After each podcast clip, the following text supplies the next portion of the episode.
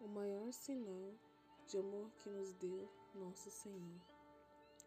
Pode parecer que Cristo nos tenha dado um sinal maior de seu amor ao dar-nos seu corpo como alimento do que ao sofrer por nós.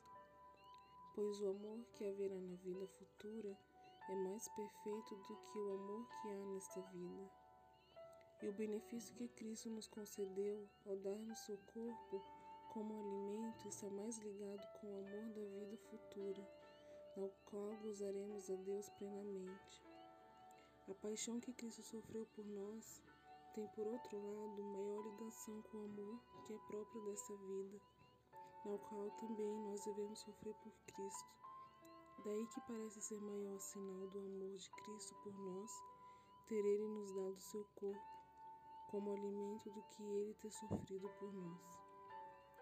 No entanto, nosso Senhor mesmo dá um argumento contra isso quando diz, no Evangelho de São João: Ninguém tem maior amor do que aquele que dá sua vida por seus amigos. O mais poderoso amor do homem é o que ele tem por si mesmo. Este deve ser, portanto, a medida de comparação pela qual avaliamos o amor que o homem sente por outros, que não ele próprio. Ora, a extensão do amor de alguém por outro é mostrada pela extensão dos bens próprios, dos quais ele abre mão por seu amigo, conforme a Sagrada Escritura. Aquele que não se turba por uma perda pelo bem de um amigo é justo. O homem deseja bens próprios com relação a três coisas: expressamente sua alma, seu corpo e suas posses exteriores. Já é, portanto, um sinal de amor quando por outra pessoa alguém se dispõe a perder algum bem externo que possui. É maior sinal então quando alguém se dispõe a sofrer danos corporais por outra pessoa, isto é, a assumir tarefas ou sofrer privações ou até punições corporais. É de todos o maior sinal de amor quando o homem se dispõe a dar sua vida por um amigo, morrendo por ele.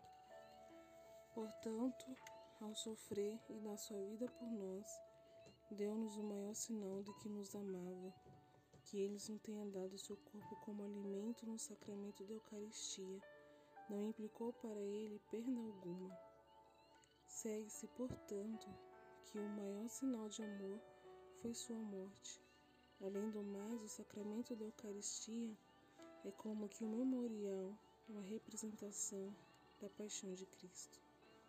A verdade significada, porém, é sempre maior do que aquilo que a significa, ou o fato é sempre maior do que aquilo que lhe serve de memorial.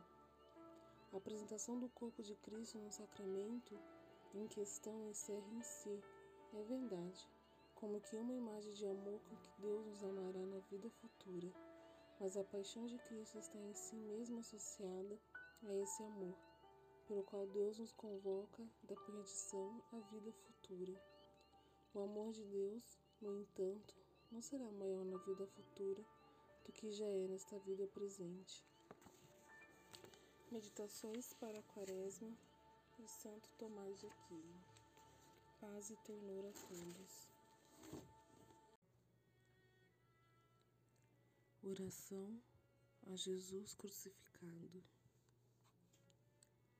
Eis-me aqui, ó bom e docíssimo Jesus, prostrado de joelhos em vossa presença, vos peço e rogo com mais ardente fervor da minha alma que imprimais no meu coração vivos sentimentos de fé, esperança e caridade o verdadeiro arrependimento dos meus pecados, com propósito firme de me emendar, enquanto considero com grande afeto e dor de alma as vossas cinco chagas, tendo diante dos olhos que já o santo profeta Davi dizia de vós, ó bom Jesus, transpassar as minhas mãos e os meus pés e contar todos os meus ossos Amém.